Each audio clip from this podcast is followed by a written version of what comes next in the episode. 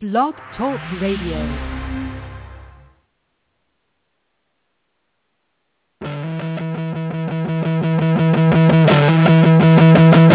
It's that time. We have the people. This is Eric Fonoimoana. This is Priscilla Lima. This is Casey Patterson. The stories in real time. We're a much better team now than we were then. I'm not looking at just this season. I'm looking at the next four years. You're listening to The Net Live with Barney You didn't win, so you must not have done a good job. and DJ Rouche. I have great thighs. It's The Net Live right now.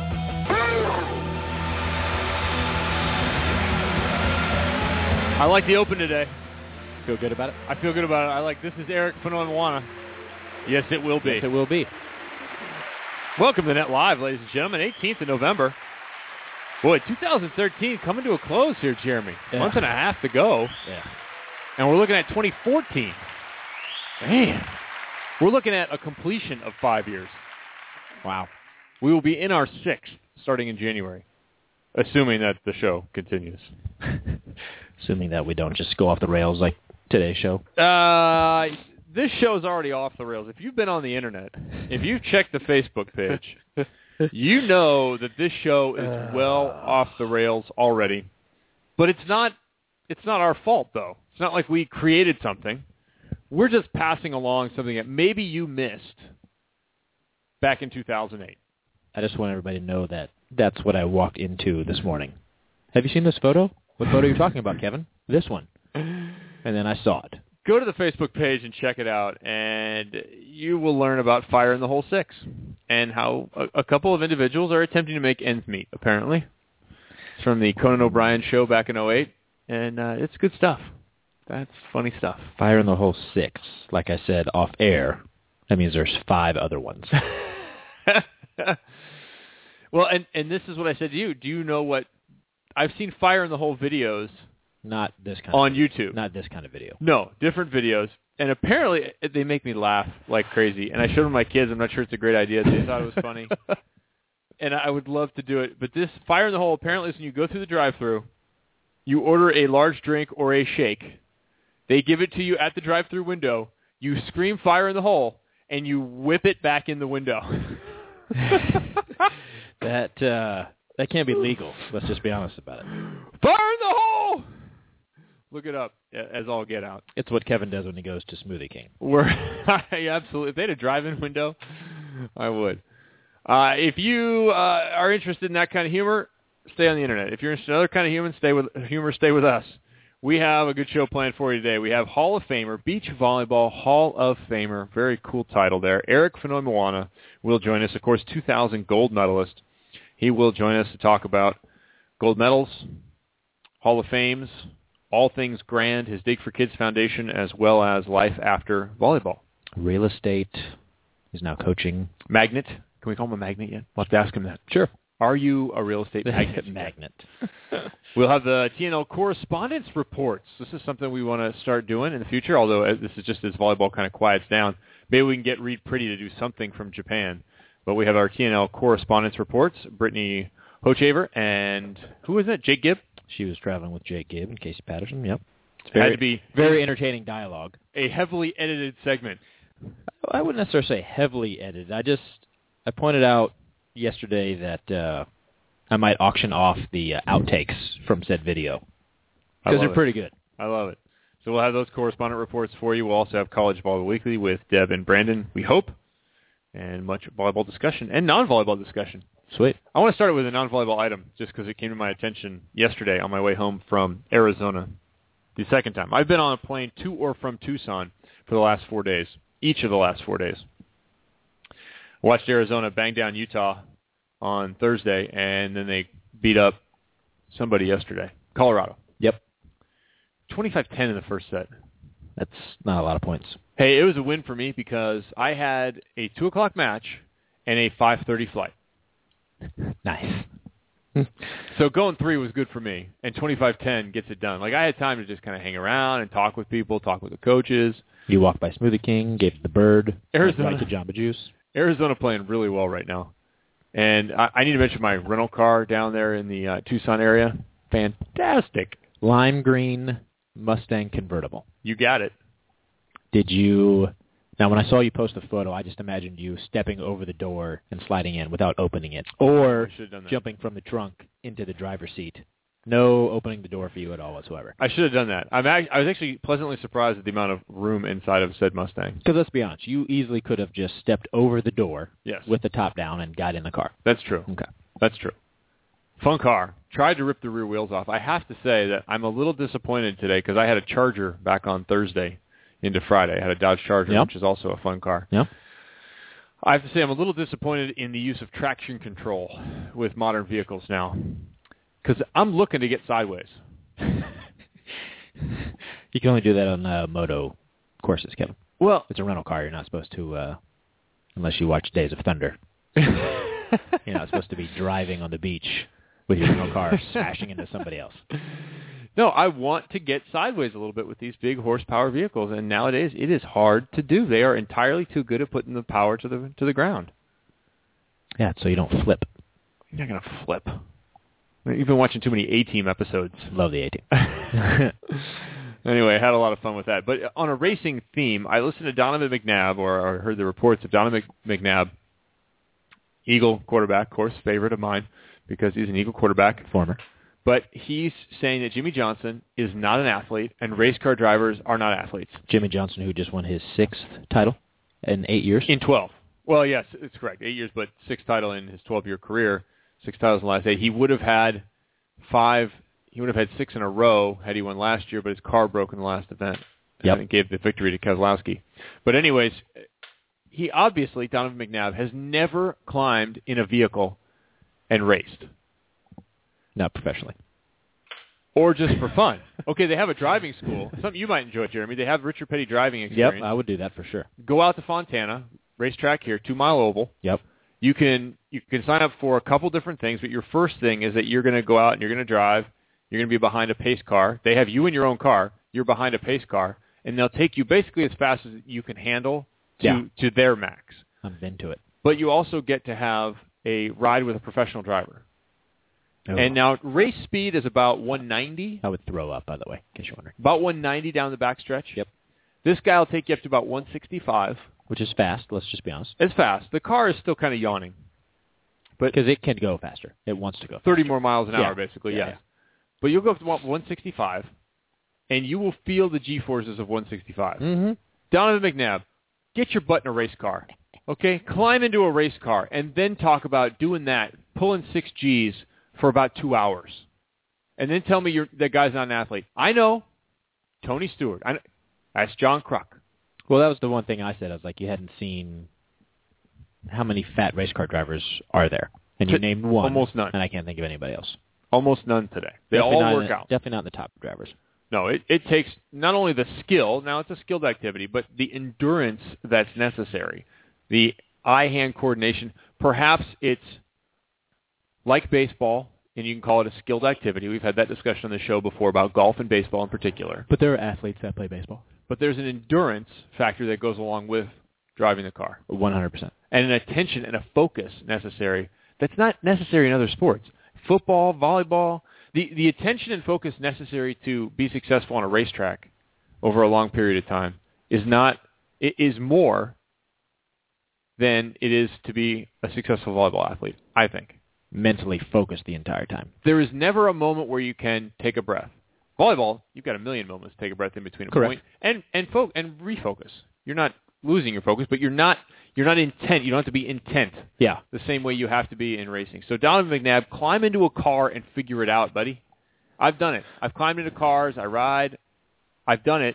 I have a keen understanding of how incredibly challenging it is. Did he say why he didn't consider them athletes? I have to do more research. Okay. I just I read the quote on the way home last night, and I've been hearing lots about this uh, FS1 show with Andy Roddick and Donovan McNabb and these guys kind of talking out their arses. Well, they could. I mean, just to get people talking about it, like we are right now, they could be saying things just sure, like that. sure, but the thing that discourages me, and and I would like to see, look, if you put me on that show, or you put me in a, in a in a type of show, an opinion show like that, I want to go out and do these things.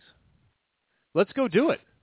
I guarantee McNabb's never been in a race car. I guarantee he's never gotten a, uh, thrown a leg over a dirt bike in any real fashion. You know, go I was just go do it. You had me visualize Donovan McNabb throwing a leg over a dirt bike, and I, I visualized it slow motion. Wasn't pretty. You gotta go do these things before you go passing judgment on them.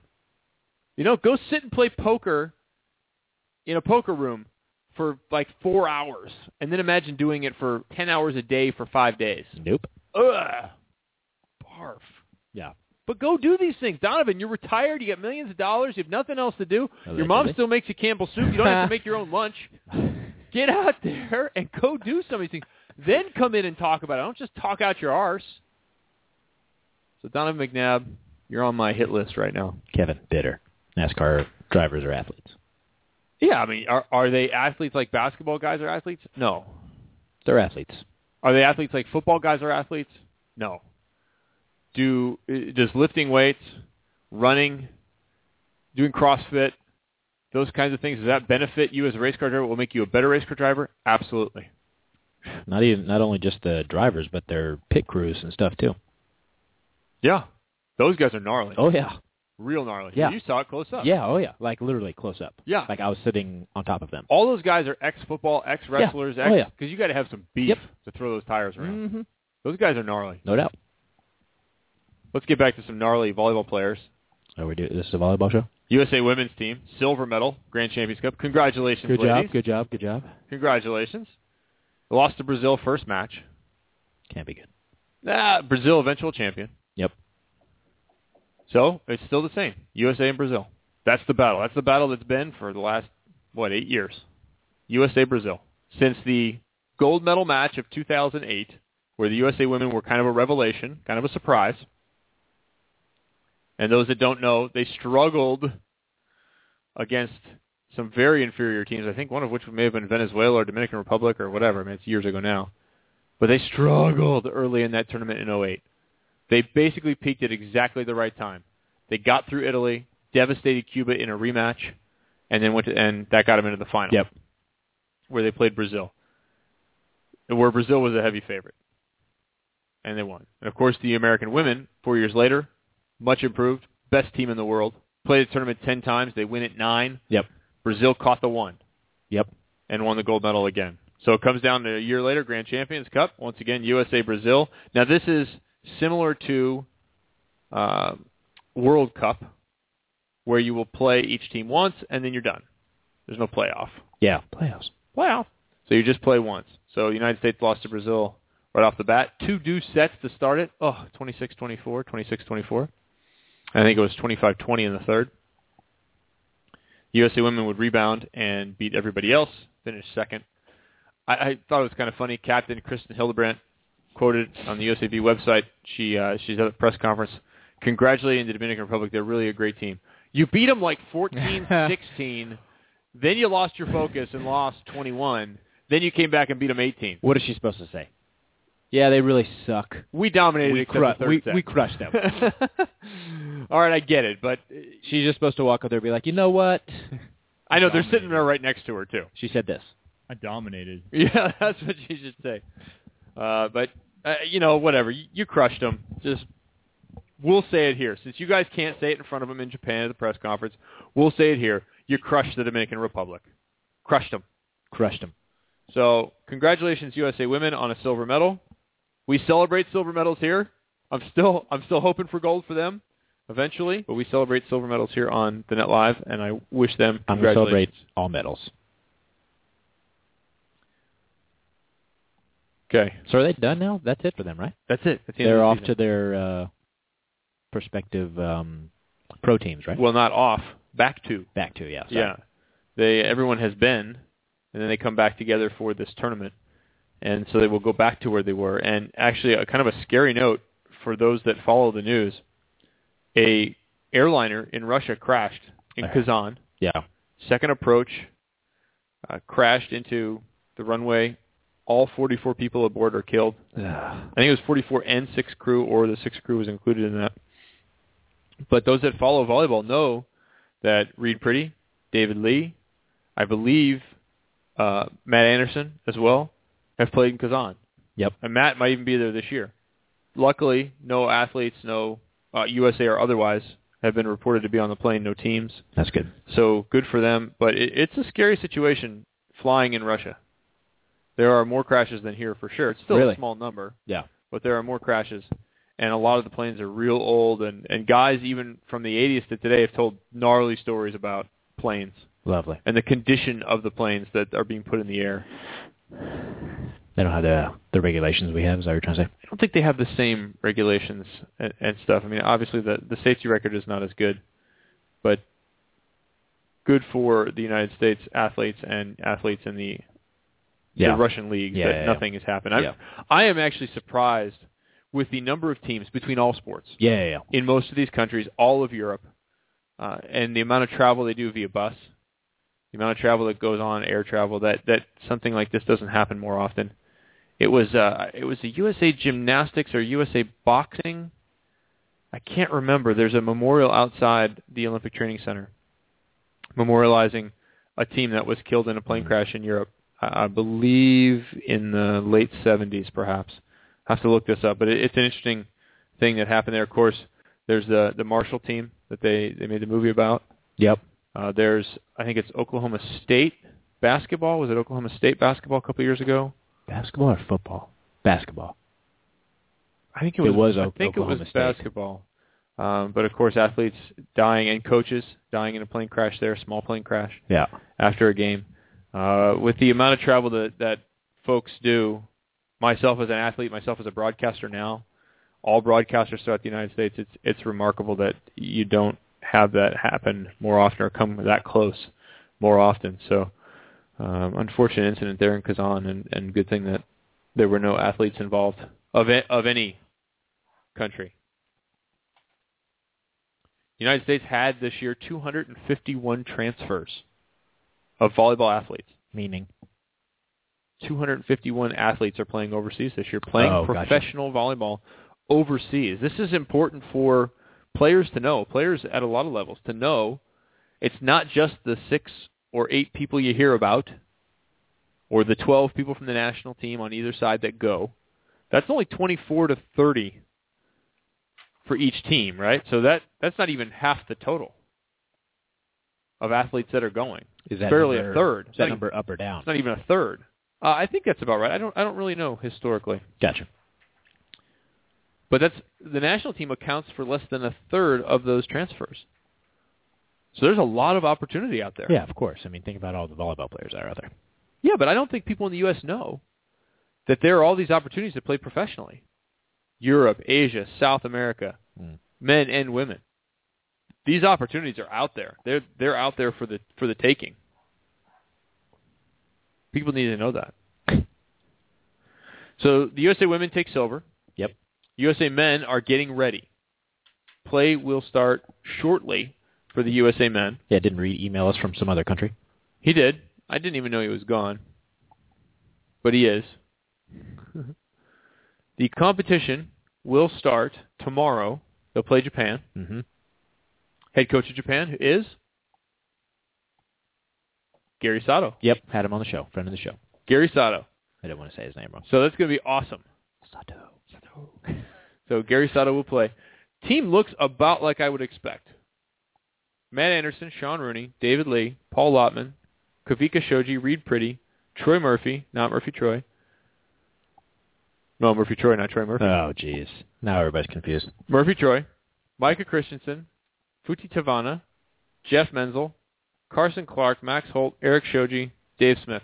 Couple of surprises in there. Menzel, Tavana, and I think that's about it. And Those surprises why to you? Uh, was, Menzel we didn't see Maybe really that- on the national team. He's playing for Noliko Maaseik this year in Belgium, Mm-hmm. one of my former clubs. I hope he's having a great time, and they're feeding him bananas. Because that was their thing. Like on Fridays, they come in with a bunch of bananas. You have to eat these boys for the weekend to be ready. like that's a treat. Yeah, it's Here supposed to be here- good for you. Here you go. Here's some potassium. That and lots of bicep curls. I don't know. So Jeff Menzel, no doubt a high flying guy, physical athlete, six six, Santa Barbara, outside hitter. So I'm. Uh-huh. I'm interested to see if he gets any time. Okay. Futi Tavana, middle blocker out of Hawaii, and BYU. I haven't really seen him. He went to the qualification event, Yeah. Uh, but haven't really seen him. One interesting thing, they're keeping 14 on the roster for the event, which means they have to designate two liberos, Okay. and Paul Lotman has been designated libero number two. Interesting. Very interesting. Lotman has always been characterized as a passer Yeah. and defender, Yeah. and maybe maybe that's his new role. I don't know. Why not? But Sean Rooney healthy again. Good to see him healthy. Max Holt. I'll be interested to see how much time Max Holt can get in the middle, and we'll see how this uh, this opposite situation continues to shake out. Carson Clark and Murphy Troy. Will Matt Anderson end up in that position? Perhaps. Who are your starting outside hitters? Reid Priddy, Matt Anderson. Well, is it Reid Priddy and Sean Rooney? You put Matt Anderson at opposite, like we saw at NORCECA? Yeah. We will see. Probably put him wherever you want at this point, right? It'll be an interesting follow. Yeah, you just make sure Matt Anderson's on the floor So they're in Japan right now for what? for Grand Champions Cup. Oh, okay. Grand yeah, campus. for the event. Gotcha. Yep. So good shot. I saw a cool picture of the men's staff out in Shibuya, in Shibuya. Tokyo, Mm-hmm. and they were having a nice dinner. So John Speraw, Andrea Becker, Anton Willert, Matt Fuerbringer, Mike Wall, Gary Moy, Tim Palau, Palau. I don't know. I can't get Tim's name right exactly. Aaron Brock and Andrew Gregory, a doc out of Nashville. So good luck to the USA men, and you can follow them. Uh, USAV, we'll be checking it out there. 7:10 p.m. local time tomorrow. That would be 6:10 p.m. here because it's probably give the let's see. No, it says Pacific time. 2:10 a.m. Pacific time. There it is. So 7:10 local in Japan, 2:10 a.m. Pacific Tuesday. So that's coming up in just a few hours. I will not be staying up for that one. You sure? just sorry, I'm a fan of the men's team, but I will not be staying up. Sorry, guys. So uh, it says watch on TV. I'm interested to see what this link, where this link takes me. Fire in the hole. Oh, it's beIN Sports. Interesting. Wonder who they hired. Hmm. subtle. huh. Hmm. Hmm. Hmm. beIN Sport. Let's check that out. Not at two in the morning. Not at two in the morning. That's right. I will not be watching at two in the morning. Actually, I, I know I, we get beIN Sport. I'm pretty sure. I watched it this last year. They were showing A1 from Italy, Yeah. some professional stuff. Yep. Whew. I don't know who they hired, but uh, they need to get Mark Sherman or something because he'd be a lot better than whoever was on. They need to hire the the new guy upcoming. We got Fonoi coming up, don't we? Yep. All right. Let's take a short break. Cool. Here on the Net Live, we'll have Eric Fonoimoana. Coming up after the break, we'll also have our TNL correspondent reports as well as College Volleyball Weekly. Can't wait. Thanks, Bart Scott. We'll be right back.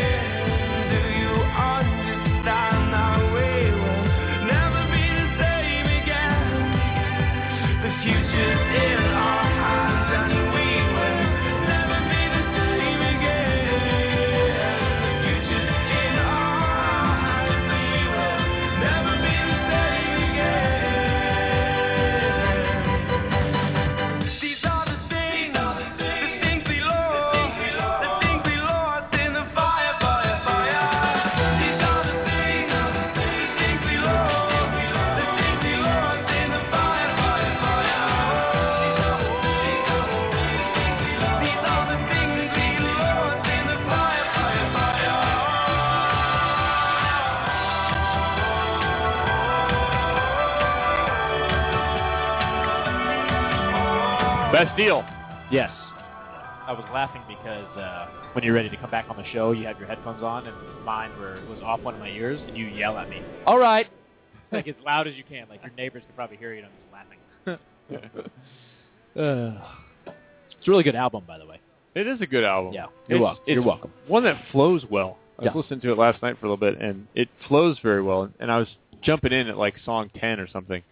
I thought, you know, this is better if I listen to the whole thing. Like song ten is better if I've gone one through nine. It literally is, uh, and this doesn't happen for me that much anymore. I can't speak for everybody, but it is one of those albums where you could start it from song one and just let it play. And that's how I refer to good albums. It's, it's a let it play. You just hit play, and when it's over, it's over. You don't need to skip ahead. You don't need to do anything. Coldplay's like that. U2 used to put out albums somewhat like that, but then they got, I don't know, towards the end I got off, off on them. They just Didn't work for you. you'd have like a couple of really out there songs that didn't mesh. Yeah. I think of experiential albums. I think of like Queensryche would construct it like a rock opera back in the day. It was Yeah. designed to all go together and tell a story. Styx used to do that. Yeah. Well, you realize like Styx was one of the ultimate ones. music industry is different. Some artists, like whether you like him and or his music or not, Kanye West's last album is a piece of art from beginning to end. Like the way that he structured it is meant Mhm. to go that way. Um, a lot of artists don't do that. Like it's just They don't have that much talent. correct, it takes or a lot of talent to do that. or they're not the type of artist where they can do that. They're just a straight pop artist where they're like, okay, I'm just going to make individual pop songs, and you just throw it on an album. It's not really cohesive. What stories do Katy Perry's albums tell? Exactly. and that's fine. I mean, that's that's her role. She makes like her Pop anthems. her album didn't really sell that well, but the singles sold a lot. Oh, I'm sure Roar. I mean, Roar's been everywhere. Correct. Unless you're a Cincinnati Bengals fan, where they played it when the team took the field, and the fans wrote to the team and said, "Do not play that song ever again." we don't. That does not get us fired up for the team to take the field. Brandon Rosenthal's team at Lipscomb gets fired up when you play Roar. That's their that's their jam. Are they girls? Yeah, Okay, yeah. I That's big burly football players getting excited about Katy Perry. just saying. Not in the singing context. The Cincinnati Bengals aren't in the tunnel pogoing to uh, Katy Perry. Solo pogo, everybody, let's go. But what if they were? Then that that would that would be a YouTube sensation. Oh, that would be Oh, awesome. man. Speaking of YouTube sensations, have you seen the Jean Claude Van Damme video? Did you watch that one? You know, something about seeing him do the splits is not really appeasing to me, and I've I know what's happening in the car commercial, so I don't need to see it. I like the artistry of it, the thought behind it. I thought it was kind of cool. It's impressive. They get the sun behind it. They get the the golden trucks going backwards or whatever, and Yeah, looks cool, yeah. stand on doing the splits. Because the trucks like slide apart to make him do the splits, right? It's it's gnarly. It's a gnarly stunt. I mean, I remember him from the '80s. He could do the split, those splits in the '80s too. So it's I don't, it's nothing new for me. He's fifty something years old and he can still do the splits. I I, I can't do the splits. Do the, do it right now. I, I I literally could not. Nor could I. I can barely sit on the ground with my legs in front of me and touch my toes without my body hurting. Seriously? I've never been, You got to loosen up, Jeremy.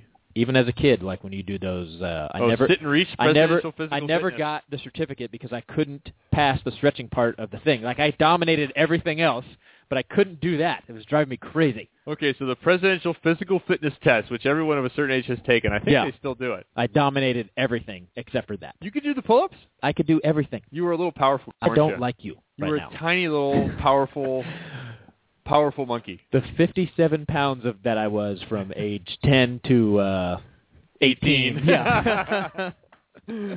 I always hated you guys. There was a guy, Mike Ranella, who actually got inducted into my high school Hall of Fame with me because he mm-hmm. was an incredible wrestler.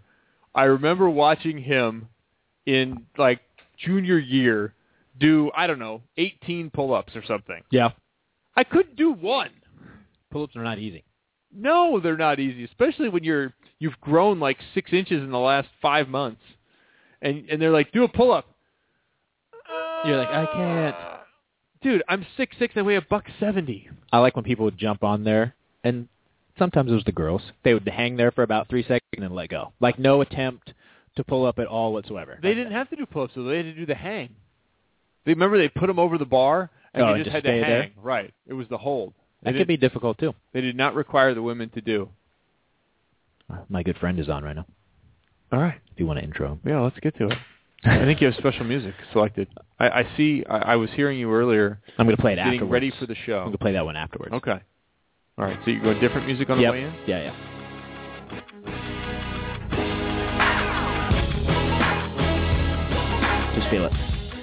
Now this this the Bengals might pogo to. Yeah. This guy's got 15 career victories spanning 10 years of beach volleyball. More than a million dollars in career earnings. Pinnacle moment in 2000 where he took home the gold medal at Bondi Beach in Australia with Dain Blanton. Subsequently founded the Dig for Kids Foundation, dedicated to helping kids achieve academic success and learn the sport of volleyball. He's the 2002 AVP MVP and now the 2013 CBVA Hall of Fame inductee, Beach Volleyball Hall of Famer Eric Fonoimoana. Eric, you there? I'm here. Can you hear me? Yeah, we got you. Hey, thanks for taking some time out of your busy schedule to uh, spend with us here this morning. I wonder, now that you've had time to kind of reflect on being a Hall of Famer, do you find it remarkable that that's now attached to your name forever? Um, God, I don't really think about it too much, but it's just nice to be recognized. Um, you know, for all the stuff and hard work and dedicated to a sport. Um, it's just it's nice to be put up there with the other legends, guys that you uh, watched, wanted to be like, wanted to be part of the gladiators, if you will, of of the sport, and um, eh, you know, it's enjoyable. It's mean, now at this point, it's more for my kids. It's kind of like, wow, your dad was, your dad used to play, used to be an athlete. Bragging rights Yeah. for your kids. Your yeah. dad's kind of a big deal. Uh, Eric, Yeah. speaking of speaking of legends, you had uh, Tim Hovland um, induct you into the Hall of Fame. How did that come about? Because I think that's a brilliant. Uh, everybody should have Hov induct them into the Hall of Fame. move. Yeah, exactly. Well, there's a couple of things in the Hov. I'm, I obviously grew up in the area with him and watched him and observed how he was and just um, wanted to be like the Hov. And, and then Mike Dodd as well. Those are two guys that I idolized. And, you know, I wanted to have um, the Hov, the fireness and, and the ability to never quit and uh, uh, give everything you got on center court or any court. And then Mike Dodd just simply, he's, he's the, probably one of the best defensive players and consistent and very well mannered and um, just you know has a very complete game and can handle a guy like the Hobbs. Um, so I I chose one of those guys and I chose Tim to kind of introduce me and it was just uh, his effort, his effort in a sense to go out and talk to other people and try to get facts straight and the excitement that he had to try to do a good job. Uh, that was awesome. So it was, you know, a good, good option for me, and I'm glad uh, he took it so serious. Eric, one of the things about your career I noticed is you won with five different partners. Was there a partner that fit your game the best? Well, I, I mean, Dax and Dain. Dax and Dain, as far as Dax, he was a very well complete player. Um, you know, the he worked hard. I knew how consistent he was, and we gelled right at the beginning.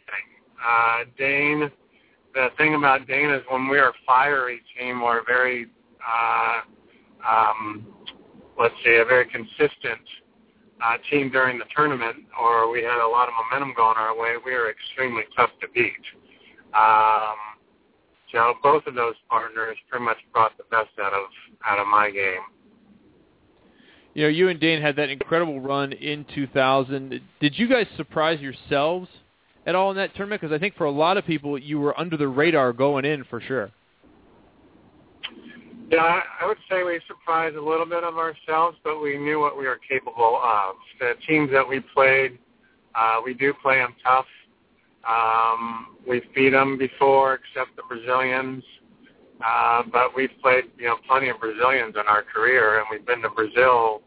Uh, I think I've been down there 20-something times, so very familiar with the Brazilians and their game. And one thing with the Olympics is we knew how much pressure that the Brazilians were on. You know, they had to win.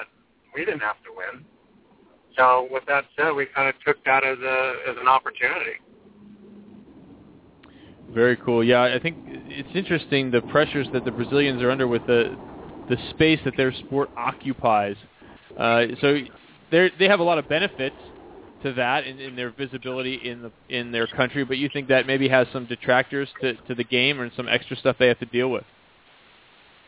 Uh, when it comes to the Olympics, yeah, they got extra pressure, um, unnecessary pressure. The Olympics should be a showcase of your, you know, your ability and how to play, not how much pressure your country. I mean, it's a whole country that you're representing, so that that's a little different. But um, it just seems, you know, rare. It, it seems like the Americans um, seem to you know embrace the pressure as opposed to other countries seem to kind of uh, they falter, especially the Brazilians. Okay, so you and you and Dain win in 2000. Come 2004, Dain is back in the Olympics, but he's there with Jeff Nygaard, and you're winning a tournament that year with Mike Lambert. Why didn't you and Dain come back for that 2004 Olympic Games? The game has changed quite a bit. We didn't go 2004 because the guys are getting bigger and Dain and I are still the same size at three on a smaller court. Um, the court changed since 2000 uh, by almost a meter, and that's a big deal when you have two small guys at six three going against, you know, guys maybe even two big guys on one court at six eight, six nine, uh, maybe six ten. You know, it becomes very challenging at that height. You need someone to, you know, block the big guys. And if you, they go 50-50, they're going to hit OT over us. Eric, I noticed towards the end of your career, you never really took on a up-and-coming, younger volleyball player. Was there a reason for that? Like you didn't have the patience to teach the young guy how to play, or what was the reasoning behind that? Well, I, a couple things. The young guys didn't really think that way. They they didn't think, hey, you know what? I'll get Eric, and then he'll teach me the game. The young guys were going to go play with other young guys. Um, and when I wasn't getting the finishes, that didn't help with my decision either. You know, I didn't I didn't play the game to get ninth place or seventh place. I played to win. And if I didn't have a chance to win, um, it didn't really interest me as much anymore. And uh, my body was starting to break down, and getting a, a seventh place was like whoopee. Uh, I'm not here to hang out and watch uh, other guys try to win. I came to try to win. If that wasn't the case, then it's time to get a real job. Yeah, I mean, we mentioned the million dollars in prize money, which is a fun number, but hey, it's over 10 years, which means you still have to have a real job at the end. Tell, take us through the process of retirement and your decision to get into real estate. Is that something that you were interested in before? Uh, well, my mom was in real estate, so that's something of definitely interest as a kid. Um, and also, you know, my mom was a, a charity um, person as well. She worked for quite a few different charities, so I guess I fell right into my mom's footsteps. But um, you know, again, it's I do like doing real estate. It's more of when it came down to that end, and I was finishing poorly. It was time to start thinking about what am I going to do in the future. And before I was even finished on tour, I was studying to be a realtor, and I was on airplanes flying, and I was studying, uh, you know, what it's going to take to be one and uh, getting prepared to take the test as well. All right, so what's your mom into now? What can we expect the next part of your career look like? Uh, well, my mom passed away when I was extremely young, and, and my dad as well. So 18, and uh, my mom passed away when I was 18, and my dad at 28.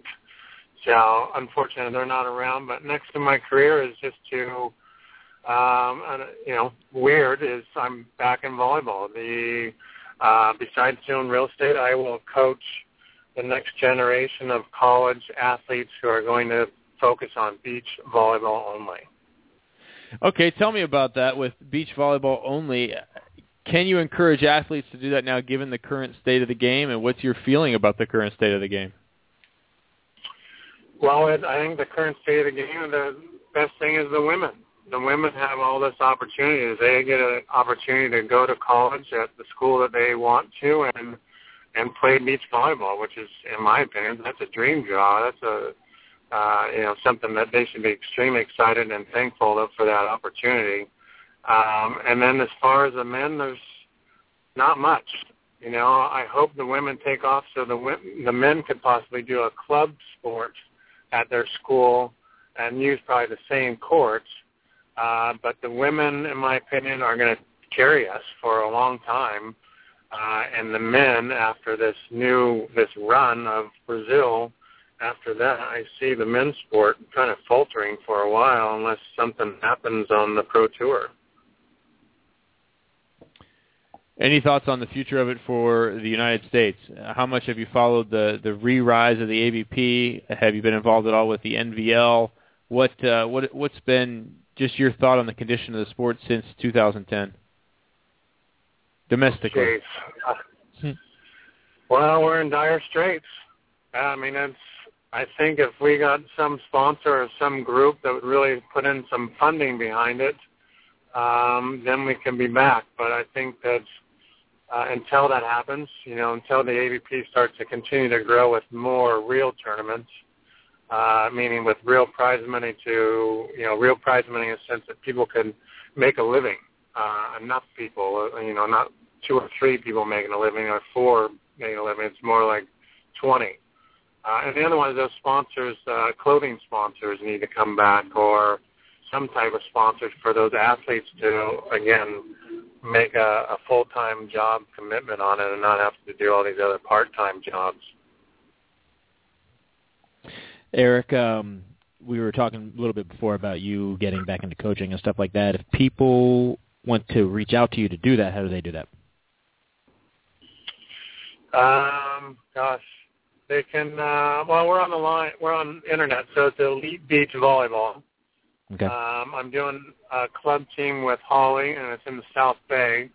Uh, we do currently have quite a big squad already. There's about 30 girls on there, uh, and 15, maybe 16 now have committed to D1 schools, uh, which is really exciting. So we got a, a good jump on uh, the best South Bay girls who are going to college, and our job, Holly and I, are uh, preparing to contribute once they get in there and not have to learn something. So uh, we definitely have a good coaching staff right off the beginning, probably better than a lot of colleges can offer for a long time. But we're friendly to all the universities, and I think that's what they appreciate. This sounds like vertical integration to me with your Dig for Kids Foundation, where you're starting to expose younger kids uh, through education, but also to volleyball, and maybe that feeds into their opportunity to uh, to join you later and playing on your beach club. Yeah, I'd love for some of those inner city kids to have that opportunity, and Dig for Kids will be a part of it because um, part of the Elite Beach Volleyball is we want them to give back. Uh, I, that's a big important part for me because I give back so much. Um, they're gonna we're gonna put projects out there, and the girls will have to be a part of it uh, to be part of the club. Uh, and then hopefully, if someone cannot afford that, Dig for Kids will be able to jump in and you know help with uh, those you know specific individuals to be a part of the club, so they have the same opportunities. But that would be a huge story is someone uh, couldn't afford it and then all of a sudden Dig for Kids gives them a scholarship and they actually go get their own scholarship. That would be a, you know, a dream, another dream come true for me. You mentioned that your mom's philanthropy was kind of an inspiration for your philanthropy with Dig for Kids. Take us for for our listeners that don't know through the the generation or the the process of starting Dig for Kids. Um, I mean, I, you really want to do something, it, it takes some time and, and money. It's um, you gotta get a lawyer. You gotta understand what all the nonprofit, um, you know, paperwork, and uh, once you get the paperwork done, it's not guaranteed you're actually going to get a nonprofit status. Um, so you got to apply for that nonprofit status, and then you got to continue to do what you're supposed to do uh, until you know you either quit or you cancel it or uh, or they get they, they take it away for some reason.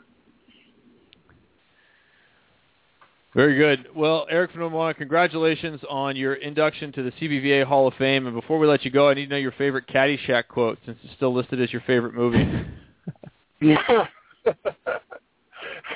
I still have that as my favorite movie. Uh, according Um, to BVB info, which Yeah. is our gospel here. Yes. It's still in there. I guess my memory is not so good. Or might have to, we might have to update your update your movie title. Yeah, Yeah. Yeah. Yeah. If we're gonna Uh, update my movie. I think I moved on. it's probably some kid's movie. Yeah. Yeah. SpongeBob quote. or Yeah, exactly. Very good. Well, congratulations, Eric. Good luck in the future, and uh, we'll look forward to checking in with you another time. All right, sounds good. All right, Eric from Beach Volleyball Hall of Famer, checking in here on the Net Live, and uh, good to hear from him. You know what I liked about his uh, Hall of Fame speech was, I know I bring this up a lot, but I was at his 40th birthday when they did like a highlight video of him, and it was over, and his speech was like, it's like, well, it's been a good run. Like that was it. Like he was ready to go out to the pastures. Like we'll never see him again. Um, but the Hall of Fame speech, like he was very reflective on it, and uh, didn't have the depressive sound like, oh, my life is over now, like he did at his 40th birthday party.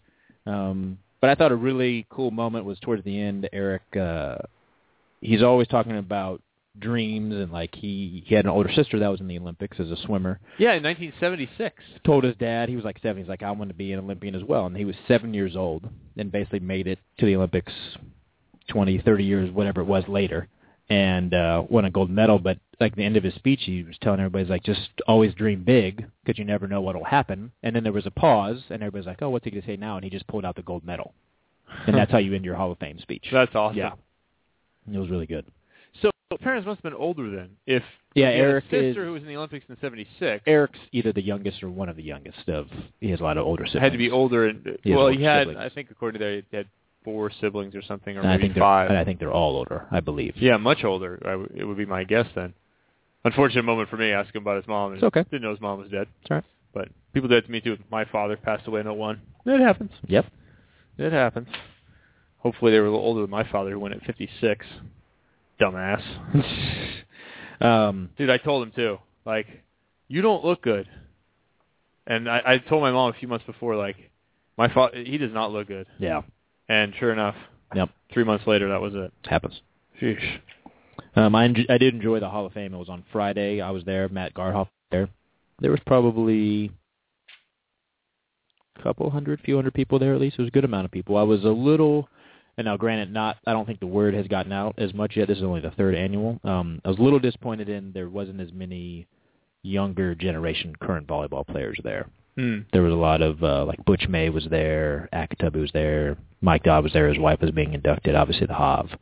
Um, some fans and stuff were there too. So it was uh, it was a good turnout, and I hope that it builds in some of these younger generations. Because just being there for the stories that these players told, Yeah. that's the best part for me. Because they're like even Fonoi told a story that I hadn't heard before, and I've known Fonoi for ten plus years, and uh, so just hearing stuff like that, I think is very entertaining. Where was it held? It was at the Hermosa Beach Civic Center that Okay. I've driven by nine million times. Right there on and Pier. Have never ever been in it before. You hadn't gone in for like not, a production of the Not one time ever. Joseph and the Technicolor Dreamcoat? Yes, I had not. Not one time. uh, Let's take a short break. cool. We're going to be back with College of Volleyball Weekly. We're going to have Deb. Brandon claims he has a recruit on campus. Like that matters to me. Whatever. Yeah. Can't, they can't be on the show. Is that against NCAA regulations? No, he can be on the show. He's no. just- can the recruit be on the show? No, the recruit cannot be on the show. Oh, that would, in fact, be an NCAA violation. Gotcha. But we're gonna we're gonna browbeat him until he shows up on the program. And we have some uh, great footage, footage, audio from Brittany Hochevar and Jake Gibb. That's coming up. No, it's great. The Net Live.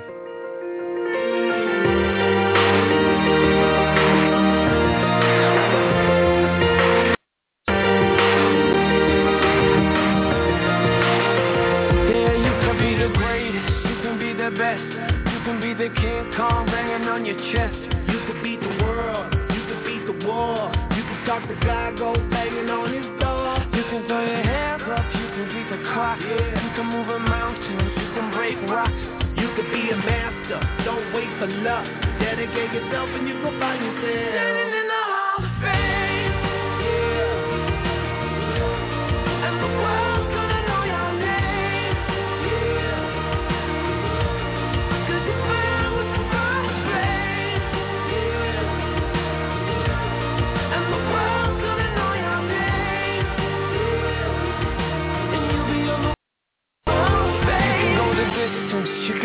mile You can walk straight through hell with a smile. You to be the hero, used to get Breaking all the records they thought never could be broke.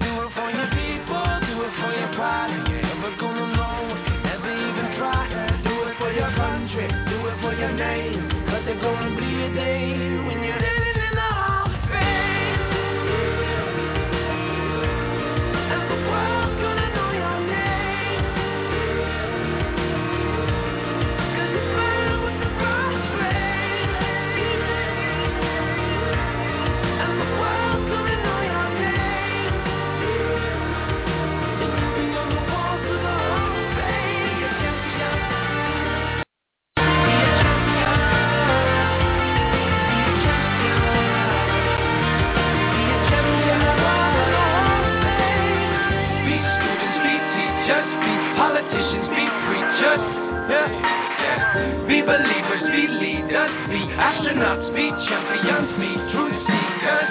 Be students, be teachers, be politicians, be preachers, preachers. Yeah. Be believers, be leaders, be Come back. astronauts, be champions. We're back. Let's come back. Yeah, thanks for taking your headset off and yelling at me that time. As if I had unmuted you before you said it. Thanks to Eric Fonoimoana for taking some time out to come on the program here. Always good to hear from some of the, the people who've gotten it done in this sport. I remember he was he was a new guy at UC Santa Barbara at the time I moved out here too, and played at Marine Street and and played on the other courts. But that on the green court, apparently it was green court, according to Hov. The orange court was the main court Okay. that Hov and then would show up at 10 o'clock and ask people what the score of their last match was. Oh, I don't remember that. And he was talking about the time that Fonoi used to, like, they would all leave the court, and then one time Fonoi stayed when Hov asked what the final score was, and he's like, nope, I'm ready to play you now. Yeah, it's impressive. I love it.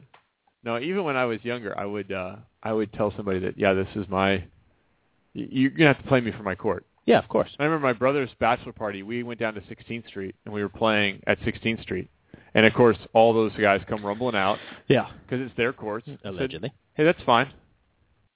Yeah, beat me and you can have it. My brother and Akatebi going he- just head to head. Nice. It was awesome. My knees were already wrecked. I couldn't do it anymore. But my brother, he could still jump. He was after it. uh, Hov gave a funny intro. He was talking about uh, when him and Fonoi played together, and then Hov, for whatever reason, couldn't play in a tournament, so Fonoi and Ack played, and that was Fonoi's first They won. victory. Mhm. And Hov said he was watching it on TV, not necessarily rooting against them, but wasn't rooting for them to win. He's like, but then the next week, Ack, I think, uh, I think it was Sinjin who called up Ack because Karch couldn't play, and so uh, Hov called Fonoi and said, just so you know, you've been dumped, and you and I are playing in whatever the tournament was next. And he said, uh, then fate would have it that they ended up playing Ack and Sinjin, and they won, and he gave Ack during the speech. He said, suck on that, Ack. It was hilarious. yeah, I mean, seriously, Hov should I- intro everybody into the Hall of Fame. That is fantastic. Everyone. Ah, I've got Hov's number. We're going to do a Legends one like we did with Sinjin with Hov. Huff said uh, he was talking about something. And he's like, "Yeah, that was in the '80s. You know, the decade I love and still live in." uh, good times. Hey, we have a new follower on Twitter who we're going to get on the show, Oh yeah, Gabby Reece. you were super stoked about them. Well, you know, Did you reach out to her, or somehow she found us? She found us. That's Love not it. me. That's just Gabby finding us. Love it. Our high-profile program. We are high So- profile, Kevin. We will have Gabby, and as you said, feel free to invite her for an in-studio appearance. Yeah, shouldn't. Yeah, first time on the show, you should come into the come into the studio. 100%. Yep. So we will ask Gabby Reece if she's going to be out of Hawaii and away from her uh, Mr. Do Everything, Laird Hamilton. Or are they not together now? Am I going to screw No, up no, stuff? I, I, I don't know. I wonder what happened to the golf thing. That's what I want to know. with her. Yeah, she was going to do like a year, become a professional golfer, had sponsors, got TV, the whole deal. I wonder whatever happened. Well, I never saw the resolution to it. How well did Guess she we'll do? guess we'll ask her when she comes on the show. We'll have to ask her. Yep. So how's that golf thing working out, right? Well, not that. Yeah. Sorry. Come on, I got to be nicer than that. I remember meeting her in '92. I was 18. No, '91. I was uh 17. Mm-hmm. Out here for the summer at a beach volleyball tournament. Got an opportunity to get introduced to Gabby Reece just for a second. I was like, whoa, cool, Gabby Reece. dude. People still occasionally ask if she's still playing on tour. Well, and uh, we went through this before when we were talking about the whole Karch thing, and said, well, who's the other athlete that most frequently gets named if you ask Gabby. about a beach volleyball player? It is Gabby Reece. She well, she has a high profile. Let's be honest. Yeah, she the big girl in the middle was her book. She was I, I, one of the first, and maybe maybe the first Yeah, from our sport yeah, to access media in in, in a, the true multimedia way. And this is before, of course, YouTube and social media and everything else. When it was easy, she was the first one to really cross over and do it well. she only played person though, didn't she? She never played doubles. Right, right. Yeah. But the thing about her, she was extremely attractive, engaging, well spoken. She she had the book thing going. She had the celebrity thing going. Yeah. She she put together a Of real. Yeah, media yeah. Oh, yeah. package for people to pay attention to. And she actually was a pretty good athlete. Let's just be honest. She's a good athlete. Was she a great volleyball player? No, she wasn't a great volleyball player. But she was she great for the for the four woman tour? Yeah, she was great for the four woman tour to bring visibility to that tour. Of course. Uh, so yeah, we'll we'll get Gabby on here just to talk about stuff because again, like like some of the folks we've talked to, she lived that history that we hear about. Right? I course. wasn't on the four woman tour. I was 17 when that was around. Luckily. Luckily, Or, you know, things have changed for you dramatically. I would have been really good on the four woman tour. but I wasn't on the, on that tour, and I know a few people who were years later, Yep. the Hoffs and the Sullivans, and the Neelys, and those guys. hmm But back in that era, I I don't really know what was going on, some of the ins and outs of what was happening, and, And they uh, had TV coverage and stuff oh, too, right? they were Yeah. part of, of Hot Summer Nights on ESPN. That's it was right. a big property. That's right. Yeah, that was that was a big deal in the summertime. ESPN loved that thing. So yeah, we'll uh, we'll get Gabby on here. We'll talk to her. It'll be fun. In the meantime, let's talk to somebody else. Another Okay. volleyball player. Let's talk to uh, to Deb Static. Oh, is she? uh We have no brainer. She's going to carry it herself today. Uh, you know, I, I might fire Rosenthal. what? I got a recruit on campus. Like you, what do you, do? you got to be at the foot of the recruit the entire time? I don't understand how it works. For the last three years, maybe four, can't even remember anymore because it's been so long. The ABCA has been behind the College Volleyball Weekly. A recap of what happened in the world of college volleyball and a look forward to what will happen in the world of college volleyball so you know what to watch. And it's increasingly easy to watch things in the world of college volleyball. Bring in our weekly correspondent, Deb Static, from the Badger region. We don't need some Badgers. it going? We need some Deb today. Mm-hmm. What is happening, Deb? Not much. How are you guys doing? We're good. Hey, I want to go back to a couple of weeks ago, and a couple of these, you know, this, these were your picks with Rosenthal, and it's worth pointing out that you're 12 and six, and Rosenthal is nine and. Uh, you took Mizzou. I believe Mizzou won that match against Florida in three in dominating fashion. We had Nebraska at Minnesota. Who won that one? Do you remember at this point, or you're like me, like it's just a haze of volleyball? Yeah, it's all turning into a haze. I can look it up quick though. All right, and we had uh, Long Beach, Long Beach and CSUN. I believe CSUN was the victor in that one over Long Beach, from what I heard. And Mhm. Oregon, UCLA. I want to say UCLA, but I really ought to know that one. Who knows? Whatever. Uh, but anyway, we'll go back and recap those in just a couple of minutes. Uh, this past week, uh, a little craziness happening if you were a fan of USC. Uh, no surprise that that they would have had trouble against Washington. That match could have gone unquestionably. Uh, it was 3-1 for Washington, but then when it came time to play Washington State, that's maybe the more surprising result, a 3-2 victory for Washington State. What is up with SC? Right, and I think something that we've seen from them this season as a little bit of a trend is that they are a team that is rattleable. I think I just made up a word there. Rattle Nice. Um, you know, I'm trying to spell it. rattleable. Yeah. You know, you see some teams that get into pressure situations and they just seem to always come out on top. And they always can handle it when things aren't quite going their way. I feel like even in some of the matches that USC has won, they haven't always handled pressure very well. So when they get into this situation against Washington State, the first two sets they're playing great, they're siding out really well, and then all of a sudden things aren't clicking as well. Their serve receive breaks down a little bit, and their their side out percentage just gets completely shot. I mean, they sided out, I think it was in the 47% or something like that for their very last set, and you just don't see them shaking out of those rattleable moments. So I think you know that's kind of what happened in that Washington State match. Is they're coming in off of that Washington game, sort of gave them a contest, but not much. They're probably thinking in their heads that they need to just go out and kind of redeem themselves and put on a good show, and then it just doesn't happen, and they just kind of collapse in on themselves. And I think that's what we saw happen in that in that Washington State match.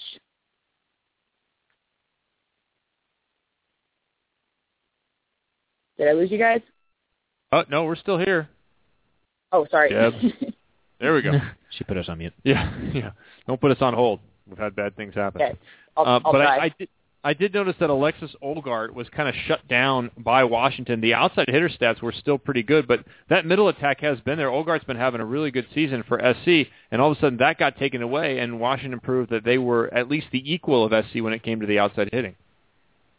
Right, for sure. And you know that middle, it's so dependent on strong passing and consistent passing. If you want to run that middle, you know, if you're if you're only going to them on perfect passes, then other teams can kind of expect that, and then they'll pay more attention. So I think that a lot of that could come down to passing as much as the attack decisions by Olgard. You know, if you're trying to force it, it's not necessarily getting that middle hitter the best looks, and then that does make your outside's job a little bit harder. It's just harder to score across the board and run what you've been successful running all season. All right, let's move on to a team that simply continues to win. Uh, it, it's amazing. They're doing it all season long. Talking about Mizzou and Missouri, they are still undefeated. They went through Florida 3-0, been through South Carolina 3-0. Uh, this is this is a team at 31 and 0. Will they be perfect? Right, and you know they just don't lose. It's so much fun watching them play because there is just a confidence on the court and the swagger, if you will.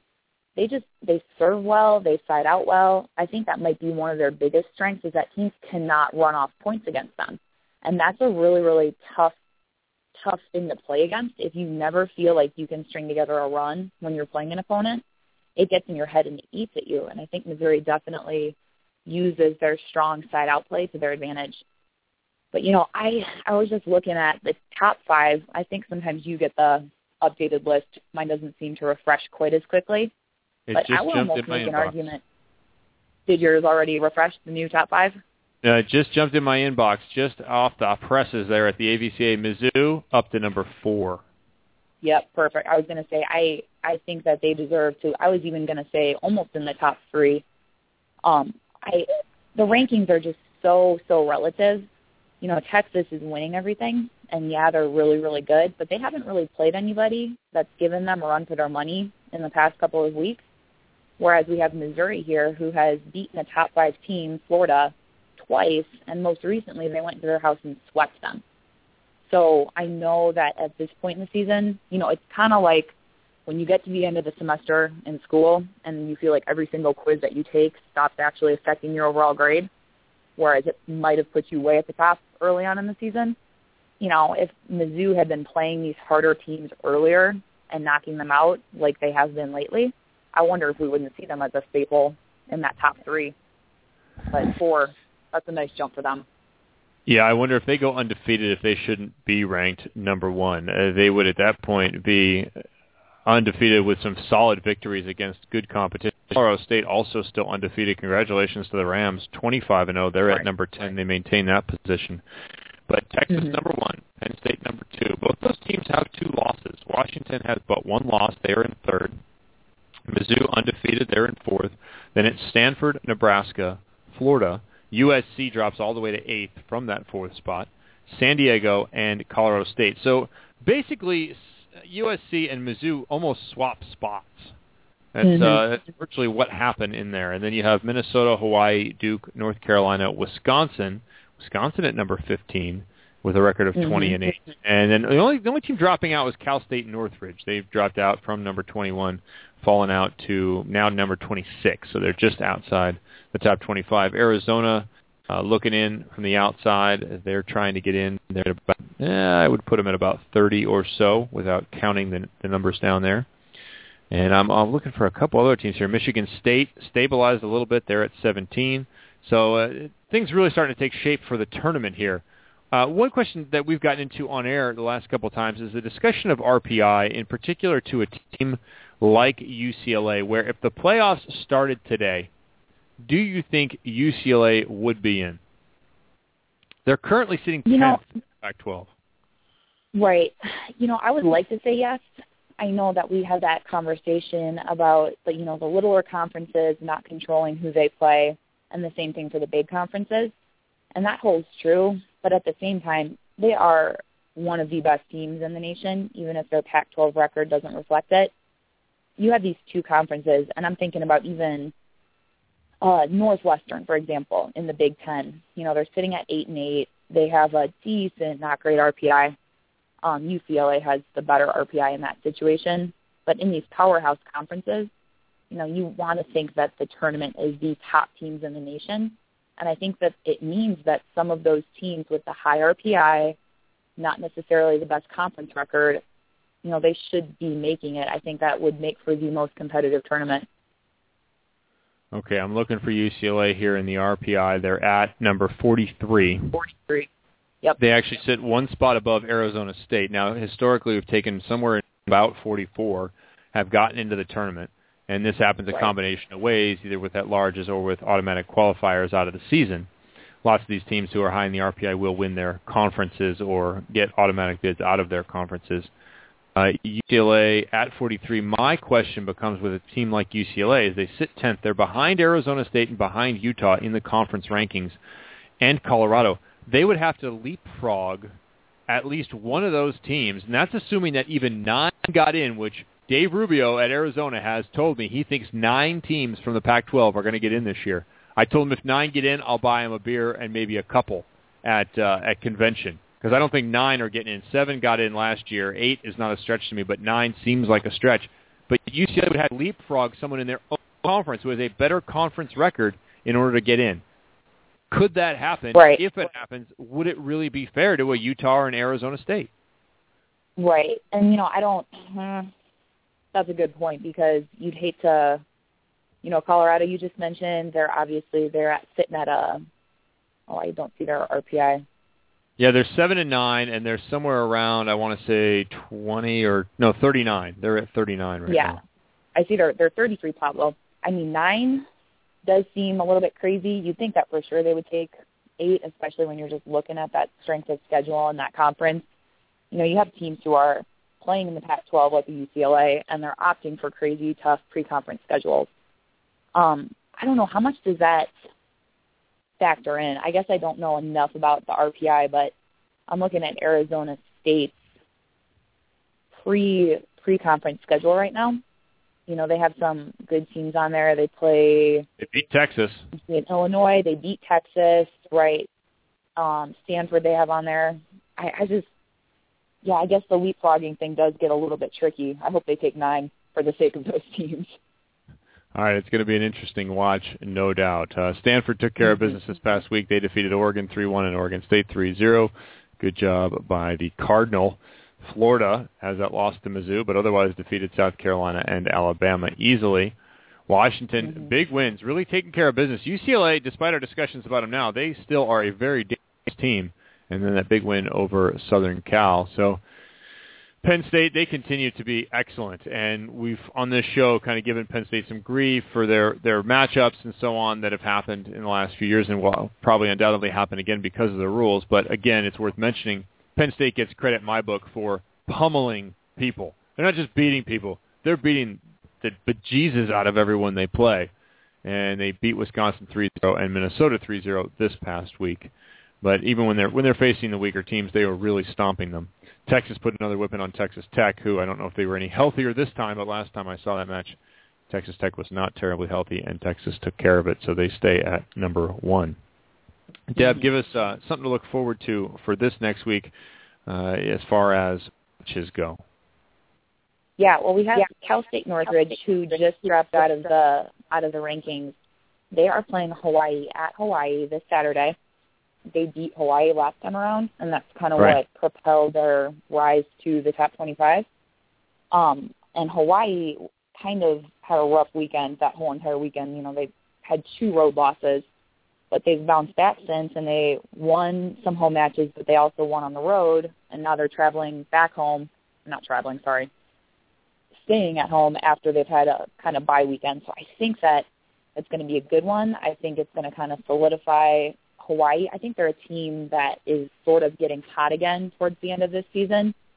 Van Sant has always been playing well for them. She's kind of consistent, but I think they have some other pieces who are starting to kind of reconnect, and that team has regelled, and I think they're one we're going to have to keep our eye on. You're talking yeah, about Hawaii? Cal State. Yeah, talking about Hawaii.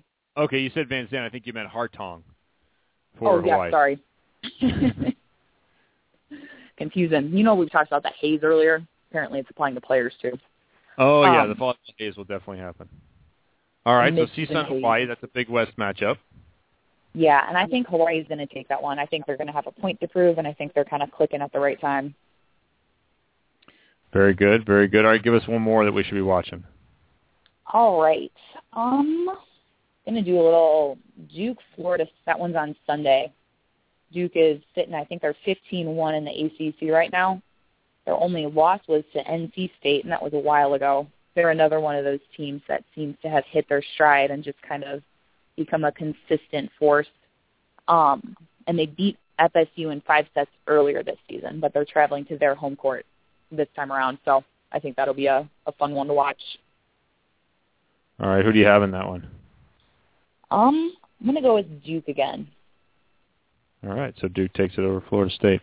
Yeah, you mentioned a couple of teams that are hot. Do you have some other teams that are hot in the Pac-12? I would go with Cal. I think Cal is a team that has uh, increasingly played better over the last couple of weeks, and they seem to me to be peaking at the right moment. That five set, or pardon me, not five set, but the two comebacks against uh, UCLA were important. I guess that was a, but two comebacks against UCLA a while back were important, and then also their comebacks against Utah at Utah.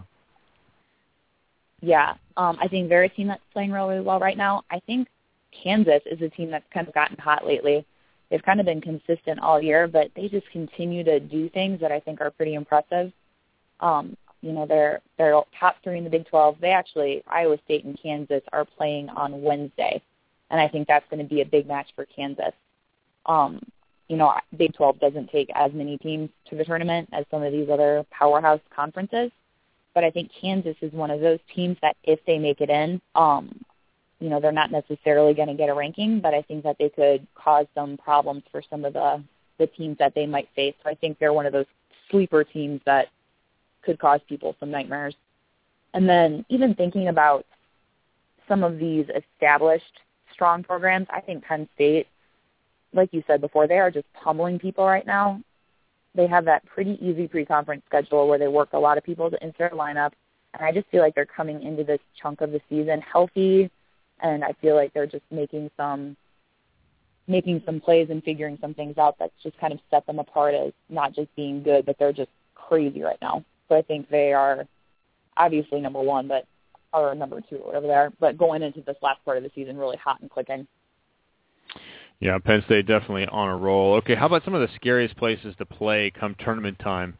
Who's going to host? Who's going to end up at a place that may match their record or, or they're really going to struggle with?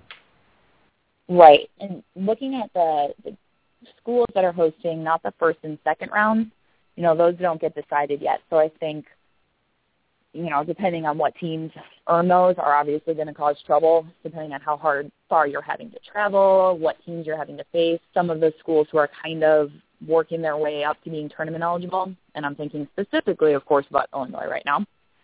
Um, but they're hosting the second or the regional semis and finals, and I was looking at you know Volley Talk, which is always a bad idea. Um, Yes. Even Penn State coach, it's a, it's a really bad idea. But people are talking about how they're the best student section and one of the toughest environments to play in the nation. And I was there this past weekend. I've played in quite a few different places around the country, you know, in the tournaments, your first and second rounds. And I have not really seen that type of student support where I actually think it messes with the match outcome in a while. So I think that they're one of those places that if they do make the tournament and make it to that round, I think that it could kind of cause some people some headaches. On the flip side of that, you got Nebraska also hosting the regional semi, and I think that one's going to be a pretty hostile environment. You know, they just have such a knowledgeable might be the best word for it, but very dedicated fans who just live and breathe Husker volleyball. And I think that playing in front of their home crowd, Nebraska is just so solid to that round, and they play there. I think that could be another one that could kind of mess with the outcomes a little bit. Okay, how about players of the year? We mentioned Emily Hartong earlier. Is she still in the running for that? A Crystal Van Sant, I think of. Uh, who who else is on your list here? Yeah, those two we had mentioned early on. Um, someone who's just impressed me all season, and I could not remember if we brought her up, was Kelsey Robinson from Nebraska. She has just kind of carried that young team this season with a lot of consistency to her play. You know, she's not your big, huge, tall Eckerman necessarily, but she has been impressive to me. And depending on what type of a run in the tournament Nebraska makes, I think she could make a case for a player of the year. And then I was just kind of curious. I should know the answer to this, but how often is it a non-outside that gets player of the year? Do you have any idea? Oh, like a middle or a libero or a setter, or something like that. I, I yeah, do not another know. position. That's kind of like the Because I feel like it's terribly often. offensive players. Right, right. And I'm thinking, you know, this year we have some middles. You know, Wapat or Wopat. How do you say her name? Carly Wopat. Yeah, Carly Wopat. Um, I think you can make a case for her this year. I think she's just a solid player. And then Katie Slay at Penn State are two of the kind of non-outside offensive players. Um, I think I think could be added to that list at this point in the season as well.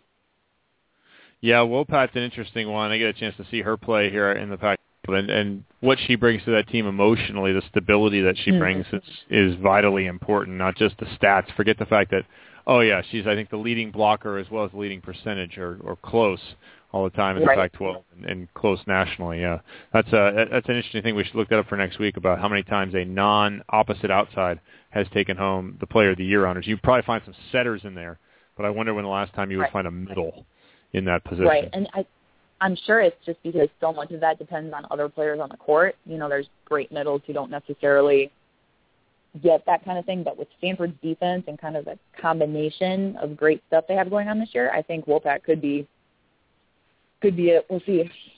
Time will tell. Yeah, we've got, we've got somebody chime, chiming in here, Nittany Lion, on the chat board saying Carli Lloyd, and that's correct. Three years ago, I think it was Carli Lloyd was a setter, and she took home Player of the oh. Year honors.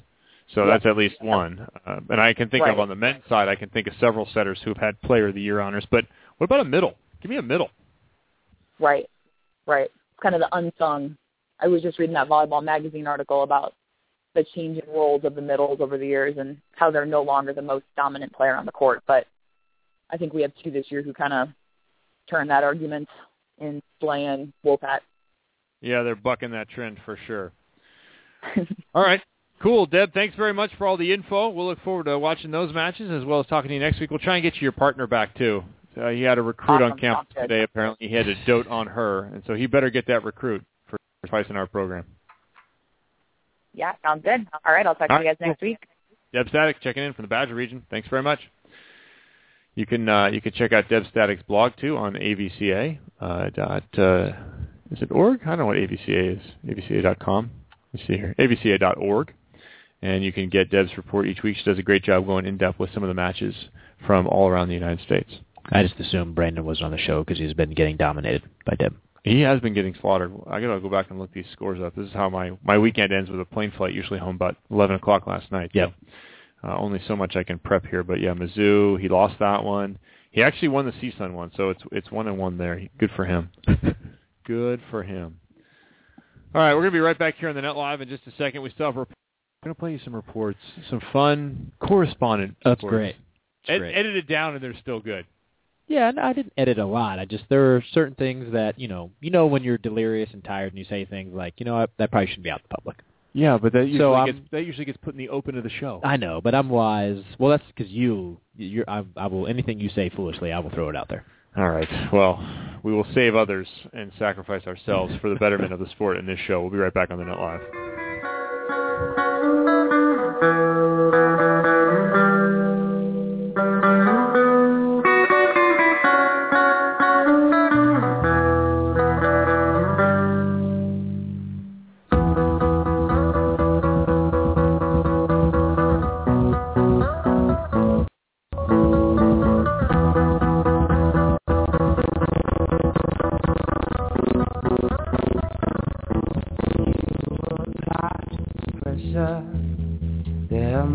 me crystalline And you've got the faith That I could bring paradise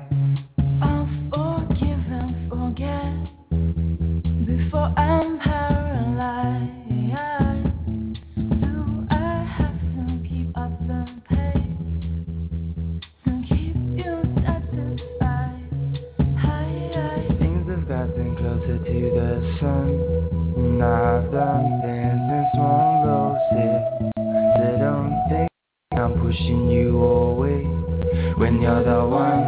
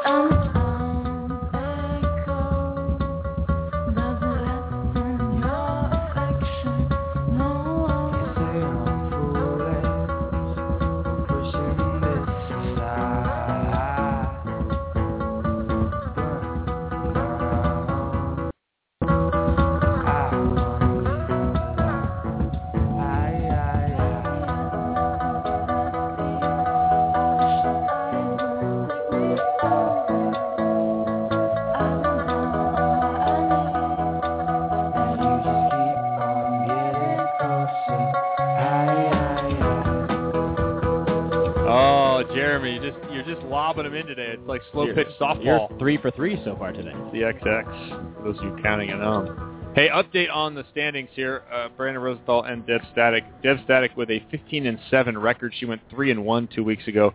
Rosenthal went a surprising 1 and 3. He is now 10 and 12. He is no longer playoff eligible. I was gonna say, can he? He can't catch back up now, can he? If Deb went over for the rest of the season, Uh, he can't. I don't think he can catch her, but he he could be in the playoffs. He's not mathematically eliminated from the playoffs from being, from being in a large bid. gotcha. Right now, he can't even be that because he's sub 500. Good thing you skipped the show, Rose. Yeah, so now his his record still stays the same. He can't get worse. Well, yeah, we'll make him pick these two games that Deb gave us. We'll have a two pick. We'll uh, CSUN Hawaii and Duke Florida State.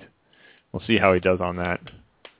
He of course gets well. He just gets second pick, so he he gets CSUN again, and then he gets uh then he gets Duke. Yep, he's out. Yeah, or he gets Florida State, I guess.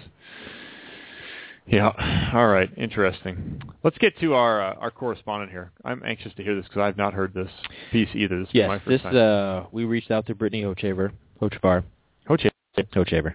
I like just throwing it off every single time. you're screwing me up because know, I, it's I've awesome. had problems with it for years. Um, we reached out to her, asked her if she would do some correspondence stuff for us while they were in the last Grand Slam in China. And uh, let's just be honest, everybody's a little delirious at the end of the year. It was after the tournament. She's flying back, um, and she's traveling with Jay Gibb and Casey Patterson. And here is the uh, and uh, Here's the results yes of Sid yes, Travel. Yes. All right. So. Brittany Hochevar, first ever TNL mobile correspondent. Hi, everybody. It's Brittany Hochevar um, coming to you from Taipei, uh, en route from the last Grand Slam of the season on our way back to LA to start the off season. I'm with Casey Patterson and Jake Gibb, and Casey is actually online looking at cars as he just got the green light from the wifey to to a new car this off season, and um, our brains are mush.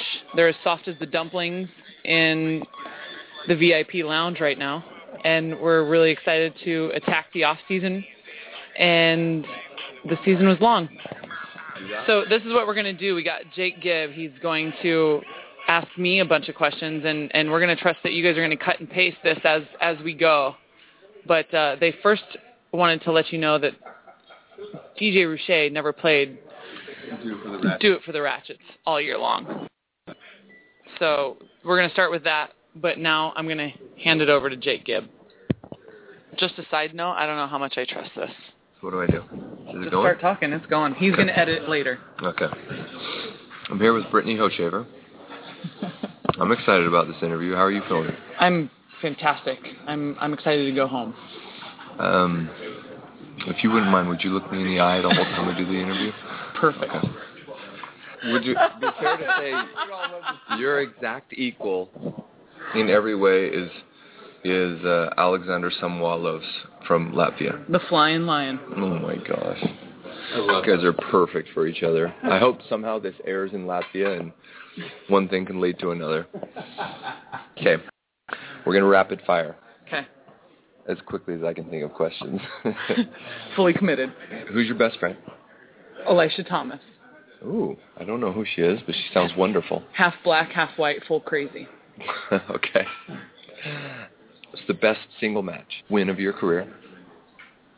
Best Single match. favorite win? Uh, uh, I the latest one I think would be Carrie in April. Yeah, that was that was a good win. It was a good win. Nice. Good volleyball. What's your dream car? Dream cart right now is an El Camino. Dream car would probably want to be one of those boxy Mercedes. I don't even know what they're called, Casey. G-Wagon? Maybe the G wagon. Oh yeah. What are your go-tos when you're when you're traveling as far as uh, preparing for matches? Preparing for matches? Yeah. Uh, how how do you how do you prepare for a bar fight? I I don't know how you prepare for a match.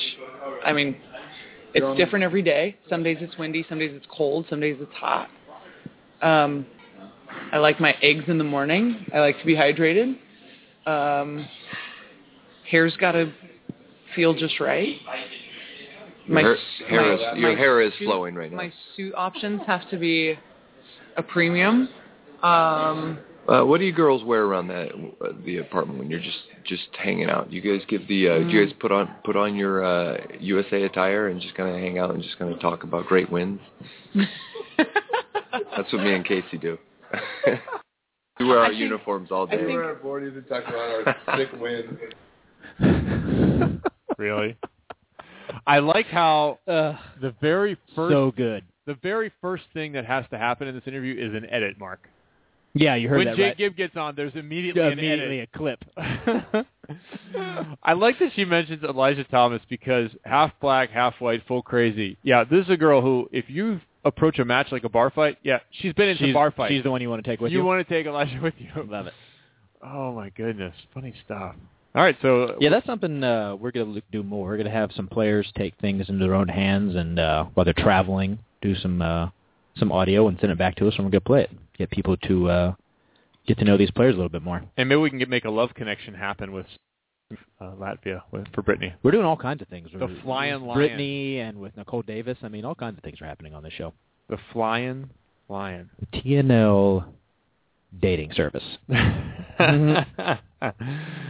oh, that's fun. All right, so you get some window into the insanity that ensues when you're way too tired, been traveling far too long, and the dumplings are soft. and you're about you have another like 15 hour flight to go. Oh, Yeah.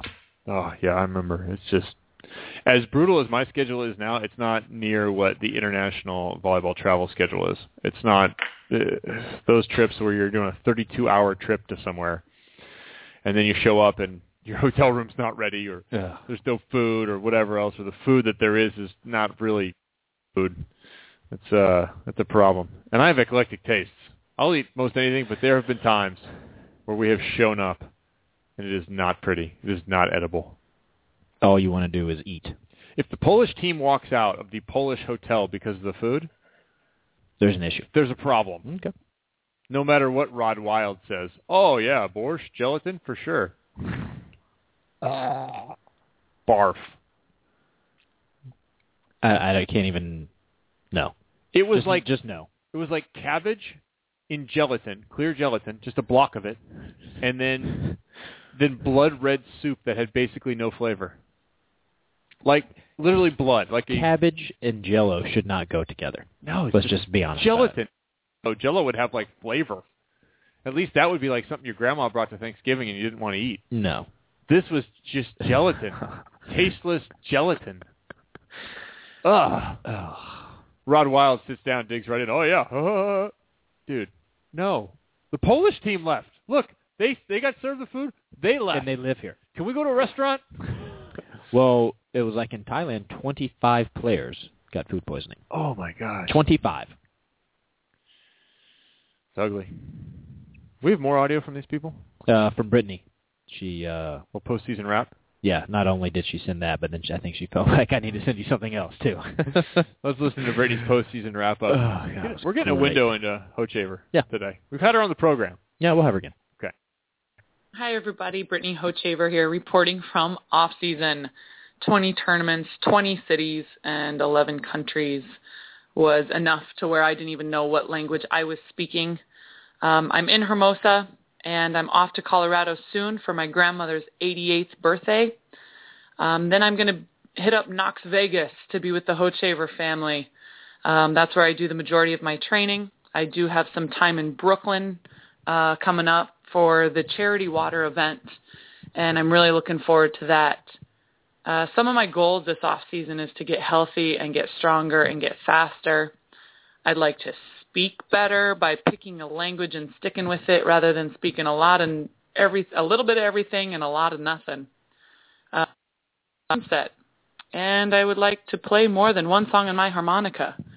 So that's where I'm at this off season, and just wanted to say keep up with me on my website, BrittanyHochevar.us, or uh, check me out on my fan page on Facebook. I also do Twitter and, and Instagram, but all that social media stuff, uh, life happens so fast, and we try to blast it when it comes at us. So um, all my best, love and light, and looking forward to the season in 2014. Ciao. Love and Light. Yep. Wow. It's a little uh, Game of Thrones-ish, maybe. Could be. Winter's coming. Can't wait for that to come back. Uh, Knox Vegas? Is she talking about Knoxville, Tennessee? Knoxville, Tennessee. Yep. I think we're going to have an issue here. Why? According to Rosenthal, it's Nash Vegas. Nash Vegas. Hmm. That's Nashville, Tennessee. Okay. Wow, we have a really inner Tennessee problem. I also like her quote from earlier. This, this tells you how how much volleyball has permeated her personality. She's ready to attack the off season. Yep. Are you going to spike anything? She's going to take a giant spear and stab it. I'm going to attack the off season, and then I will pass the tests. After which I will spike my opponents. There you go. Perfect. Thanks to Brittany for putting together that audio, and thanks to Jake Gibb for being on board as well as Casey. That a boy. Wonder what it Good is. We need to.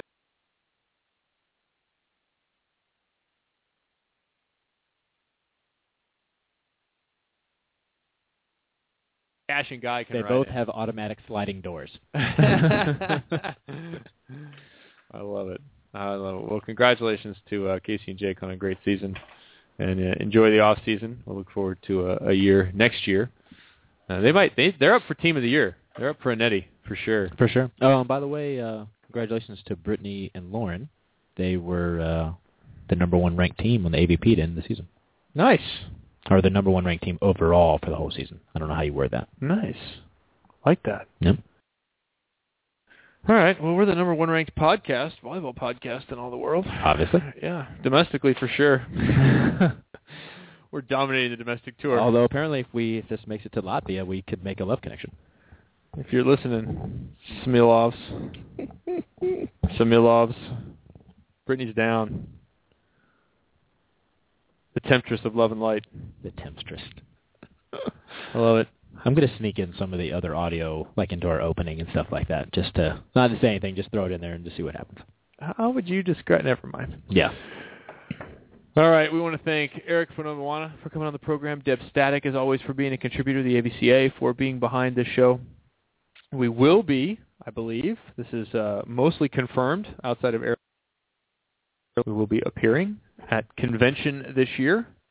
Seattle. We'll see if the AVCA shuts us down or not. We'll be staying at my cousin's house across the bay there, and uh, with a nice view of the city. We'll be coming out to Key Arena for the matches. We'll be going down to the convention center for the event, and you can come by the Net Live booth. You know what I did yesterday? Yeah. In anticipation of this and uh, some other winter trips I have in the next few weeks, I had to go buy some winter clothes. It was 50 and raining yesterday at the Seahawk game, so that gives you an idea of where things are at in Seattle. Well, if you're in Chicago, Ooh. who had almost a two-hour delay, which rarely happens in football, by the way. Yeah. They had an, it was an absolute monsoon. Yeah, it's a little scary in Chicago yesterday, and uh, and obviously our, our thoughts are with the folks in the Midwest and so again have been devastated by tornadoes. Usually this time of year it's over with, not always, and this is one of those years where it, it wasn't quite done. So a lot of folks uh, losing their homes, losing everything, and, and in a bad place down in southern Illinois. But uh, hopefully they'll recover and, and things will get back to, back and going. Thanks for being here on the show. We will have a show for you next week. Yep. Monday. Yep. Yeah, back on. We're back on it. Fire in the hole. Fire in the hole. Go to the Facebook page. Check that out. That's that's some Conan O'Brien stuff. That's funny. That's just funny. And if you throw a drink back at someone, make it a smoothie king. And uh, videotape it and send it to us. Absolutely. We it will get all kinds of play if you fire in the hole at a smoothie. Anyone doing that? Although we're not recommending anyone violate any laws or hurt We would anyone. never suggest you should do this, but if you do happen to, send us the video. Yeah. All righty then. The Net Live is over for another week, but your week is not over. Go forth, play, enjoy, love, live life. From uh, we'll Love wish it- you love we'll, and light. We'll wish you love and light. Yep. Like Brittany. Yep. See you later, folks. The best college volleyball in the country is coming to Seattle, and you'll want to be there up close to take in all the action. It is definitely on. The best way to see it is to experience it live at the 2013 NCAA Division I Women's Volleyball Championship, December 19th and 21st at Key Arena in Seattle, hosted by the University of Washington and the Seattle Sports Commission. Prices now available. Go online at ncaa.com slash volleyball and reserve your seats today.